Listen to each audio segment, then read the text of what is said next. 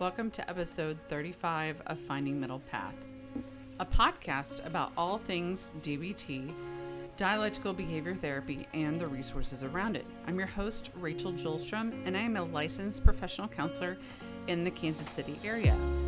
We see clients in person and online, so please check us out at findingmiddlepath.com. Now, today we're going to continue to talk and start to wrap up interpersonal effectiveness. So, we're going to talk about boundaries. And boundaries is not necessarily something you're going to find in the DBT workbooks, yet, it's something that goes hand in hand as a wonderful resource alongside the DBT skills. So, I hope you stick with us as we talk all things boundaries.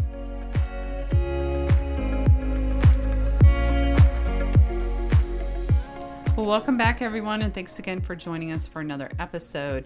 We appreciate you tuning in every Friday, and we just love seeing the numbers increase. Again, it's another person that learns more and more about the DBT process. Again, I've told you from the beginning, I'm a lot like a DBT evangelist, and so it's exciting to see when people are starting to put the skills into practice. So, as I mentioned earlier, we are going to be talking about boundaries. Now, what I'm going to review with you today is based off of the principles of Dr. Cloud and John Townsend. So, this this book is called Boundaries, and I think I've spoken on it before. Again, it's one of my top 3 resources I give out to clients or I tell clients to buy you can get it on Amazon. You can get it used books. It's been around forever. Um, and there's a red and white copy that is the one that I have. That's the newest one. And then there's an even older copy that's a blue one with a wall on it. And I think they changed it because their the old copy had an example of a stone wall. And of course, if you know anything about boundaries, is that it is not a staunch black and white wall. And as we know, that's a lot of what we've been practicing in DBT. So this is a lot about flexible um, skills, flexible, uh, just on both sides of things, and trying to find that middle path if all possible. Now, with boundaries, it is a lot about saying no. And for those of us who are very uncomfortable in saying no, we have just learned a lot of criteria in when to say yes and when to say no. And sometimes it's nice to have some other guidelines to go along with it. And so that's why I like to build off the principles that they have. So let's start to review some of those principles. And they call them laws, the 10 laws of boundaries. So the the first one that we see is the law of sowing and reaping, and this is simple. This is natural consequences. All actions lead to consequences, always, no matter what it is. If I eat, I'm filled with nutrition, and if I overeat, I tend to gain weight, right? If I undersleep, I'm tired. I mean, the list goes on and on. We all are very aware that our actions have consequences. So, in the thinking of boundaries, oftentimes we forget that when I start to let people encroach on my boundaries, then oftentimes they're not sowing what they're reaping. I'm sowing, or I'm reaping what they're sowing, right? So, for instance, um, if they have forgotten to do something and they call me and they ask for help and I somehow rescue them. Now, as nice as that sounds and as rescuing as uh, behavior as we all know, it's nice to be needed and it's nice to help out. That kind of behavior really starts to add up, and we almost become the rescuer continuously and not letting the other person plan appropriately. So, again, it's very important for us to teach natural consequences. If you read any parenting books, which again, if you need some resources on, I'd be happy to give you some, but they talk vastly about natural consequences and really learning and teaching people that natural consequences are the best form of learning. This is where we if if again we continue to intervene for people's on their behalf or rescuing them or not letting this be as big of an impact, oftentimes we see that the next time the impact is much larger.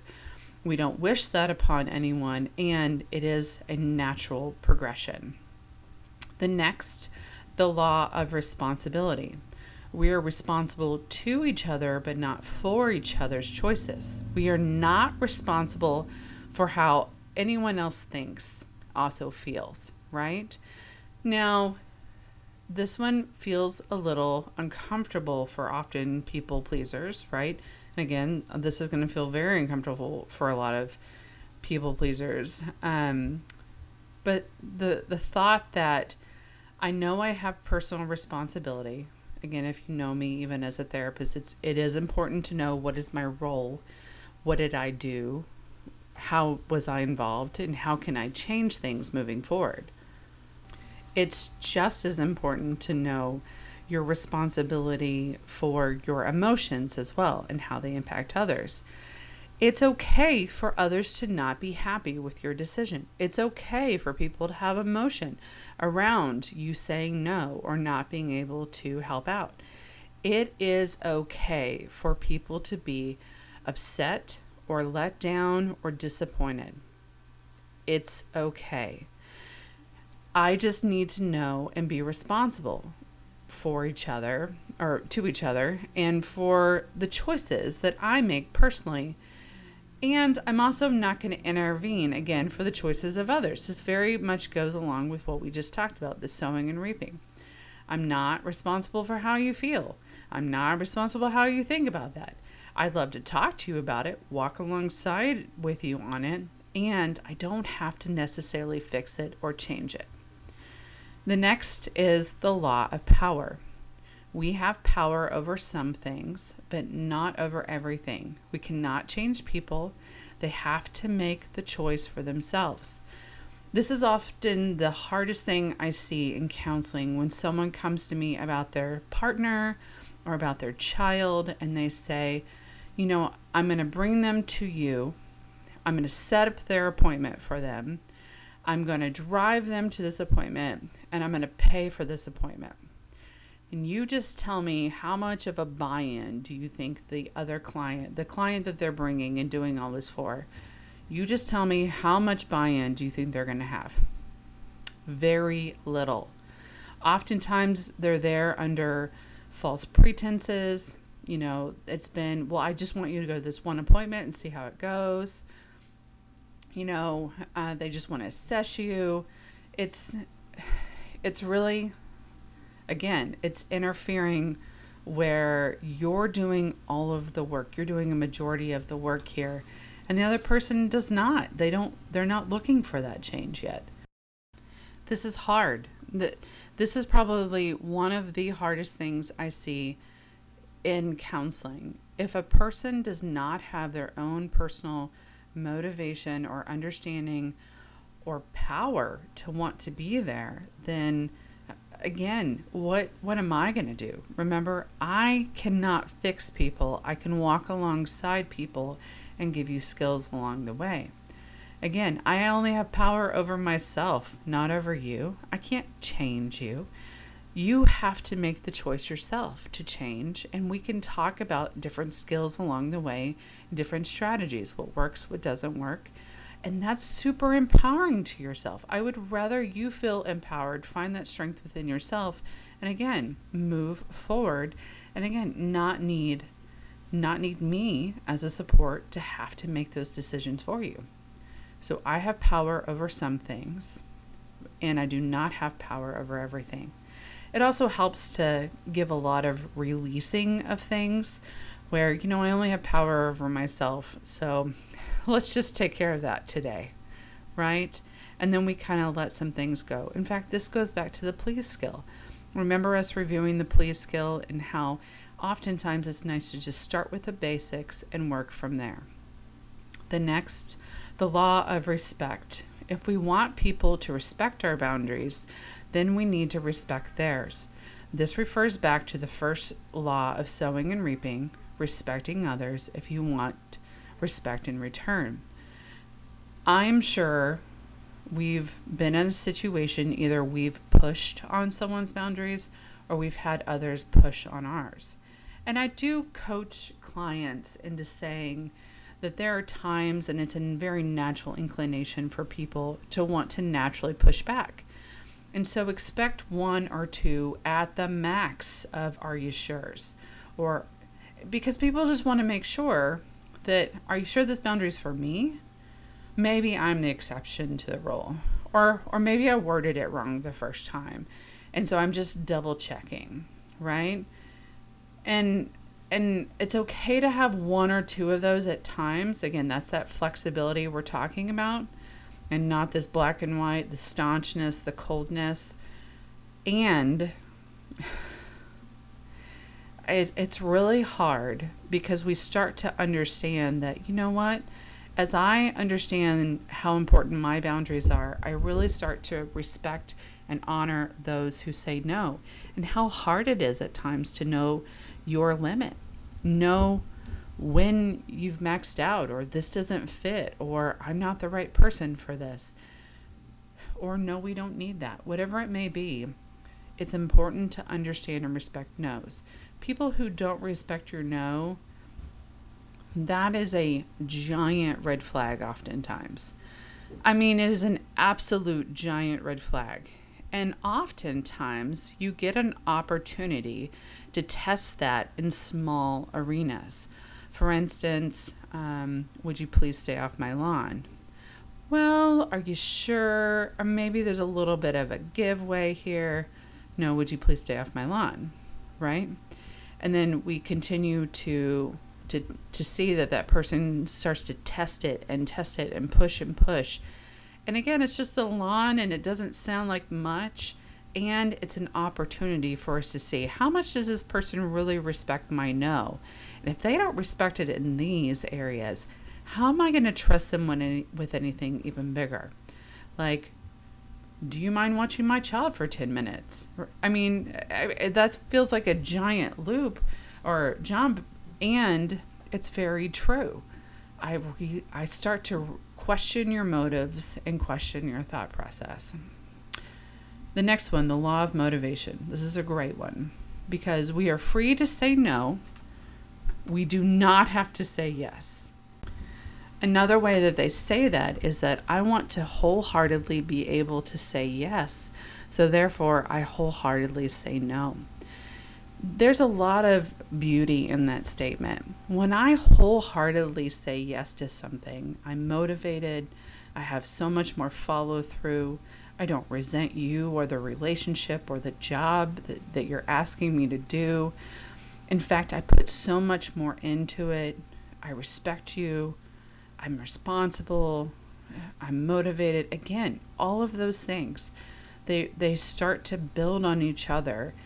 And it feels so good to say yes to the things I want to do versus a forced no or a forced yes, I should say, is so uncomfortable. For instance, a forced yes in our business is I can't pay my bill, right? And so then there's this forced opportunity to say, okay, either I forgive it or do I send it to collections or do I take what you have? Remember, it's, I mean, there's a lot to it in this business, things I learned very early on in this business. And then it doesn't feel good when I freely want to do a pro bono case, right? And I see that there's a client who is wholeheartedly wanting to be there and work hard, and I want to wholeheartedly give up my time and my resources to also pour into this person, right? Versus a forced situation where we again have to be put in that, and it just feels bad. Resentment builds, and the person feels devalued in their work, there are so many things that start to add up over time and it it just it's not a good place to be. And then oftentimes we we dismiss the client or the client stops coming. And that feels terrible. It often feels unethical. Um, and and that's why again, I have chosen to have very good boundaries up front so that nobody has to be put in that situation. And again, we get to treat people and meet people where they are. The next is the law of evaluation. Remember to evaluate the pain our boundaries may cause others. We don't need to say yes in place of false guilt. Again, this is a position where oftentimes we say no and we feel terrible and then we feel like okay fine i'll just do it again we we uh, come back on what we were saying and we don't hold strong to our boundary.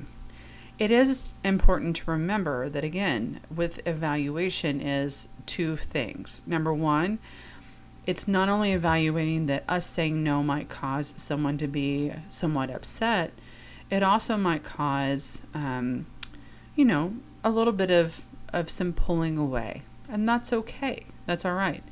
Often the law of ev- evaluation also plays a role into how much of a give have I been giving? Right? I've been gentle, interested, validating, and I've had an easy manner. To what point? Have I been too flexible? Do I need to reevaluate how much I've, I've been giving to this relationship and start to pull back and string, strengthen those boundaries? Uh, the next one, the law of product, proactivity. We act to solve problems based on our values, wants, and needs. Be proactive about seeking change in your life. The proactivity is again a way that we pull in DBT and what we've been going over in our other podcast. And we talked about values. Now, remember, we have a values assessment on our blog, on our website. It's a great way to kind of give words to what your actual values, wants, and needs are.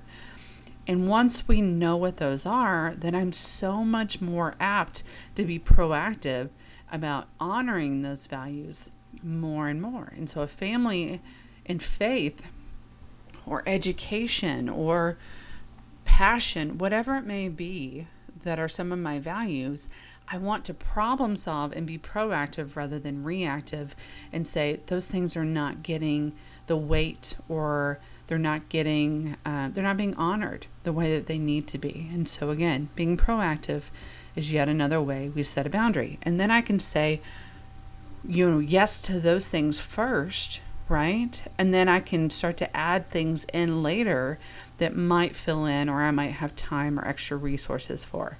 But again if i if i'm proactive i know what my values are. I know what my wants and my needs are I get to deal with those first, and then I'm a much more well rounded, happy person to want to say fully yes to anything else because I've taken care of myself first rather than telling everyone else yes first and then neglecting myself. And then I become mean and rude and things that are against my values. The next, the law of envy. If we focus are outside of our boundaries onto what others have, we will not receive what we really want. Envy puts us in a state of discontent and steals our peace. I love that. It is important to focus on what we have and who we are. I use the saying consistently stay in your lane. Know what you have, what you're doing, and what your goals and your life is when we look outside of that and we start to compare ourselves to the other, then yes, we are robbed so much of our joy and our peace. And so it's nice to see and have other goals or associations or talk to. But remember, the law of envy builds oftentimes of fear and it builds often on a scarcity. Versus if we realize that what we have is enough and there's plenty to go around, then we're so much more apt to be okay with what others are doing or whatever their lifestyle is, whatever it may be. And I get to stay in my lane and, and set a better example in my lane. The next, the law of activity. We take the initiative in setting limits, avoid passivity especially when setting boundaries. So, what this is referring to is again, I'm not going to passively set boundaries. I'm not going to just let things happen and let boundaries just set themselves. That in itself, again, is it's almost like a passive aggressive um, type of approach. Yet, if I'm active and I understand my wants, my needs, my values, I understand my lane, then it's so much easier to be able to be like, you know what, I'm going to set limits on those things because I, I know what I have left over and how much I'm willing to give. And so if I set limits and I say, okay, I can be a troop leader one day or one evening a week, and I'd like to share this responsibility with someone else. And so then we reach out and we try and say, you know, is there another night that someone else could help out with that? Again, we set an initiative and we don't backslide on them. We avoid passivity and we don't just go, I guess I can be troop leader. And, and then we don't set any kind of boundaries. We set an expectation and we are very clear about that. There's nothing wrong with setting an expectation. And if it doesn't work out that way, then I at least set an expectation and I was people are now aware of what I can and can't do, my time limits, my dedication, whatever it may be. And they still know that I want to be a part of it, yet sometimes that time frame just might not work out. It's just so much cleaner. And again, this is this goes into the next one. and it's the law of act of exposure.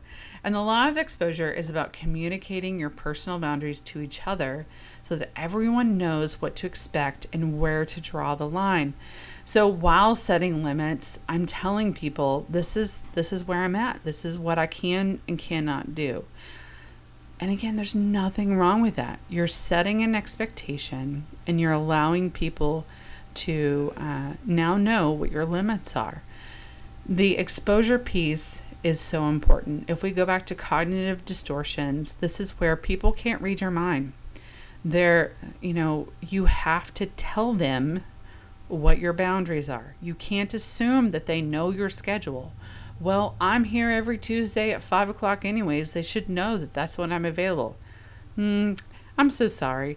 I, I think most of us are so self involved in what's going on in our lives. It's really hard to keep up with everyone else's schedule and what they can and can't do.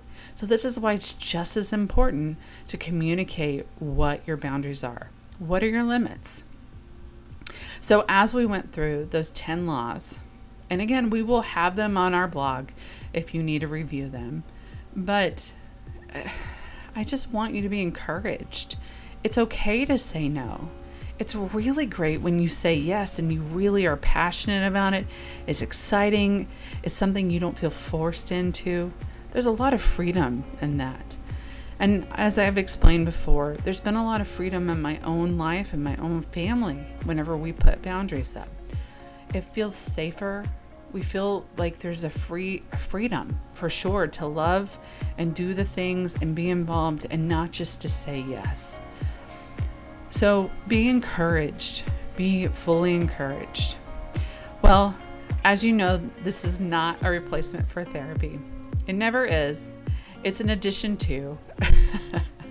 There's a lot of great resources out there, and I just try my best to tie them in the, to the DBT principles as best as possible. And as you can see, there's a lot of what you've learned already and how we can tie them into so many areas please get connected to a therapist in your area. More and more people are seeing people in person, and um, I'm still seeing people via telehealth. If you would like to work with me, I see people in Kansas and Missouri um, statewide via telehealth. You can check us out at Finding Middle Path. We now have interns on staff, and we have great marriage and family therapists who are Gottman trained um, and have other wonderful trainings as well. They are also trauma therapists as well. We're not just strictly DBT, we're here to meet you where you are and give you the skills for life. Well, thank you so much. We will have more episodes next Friday and tune in as we talk all things DBT. Have a great day.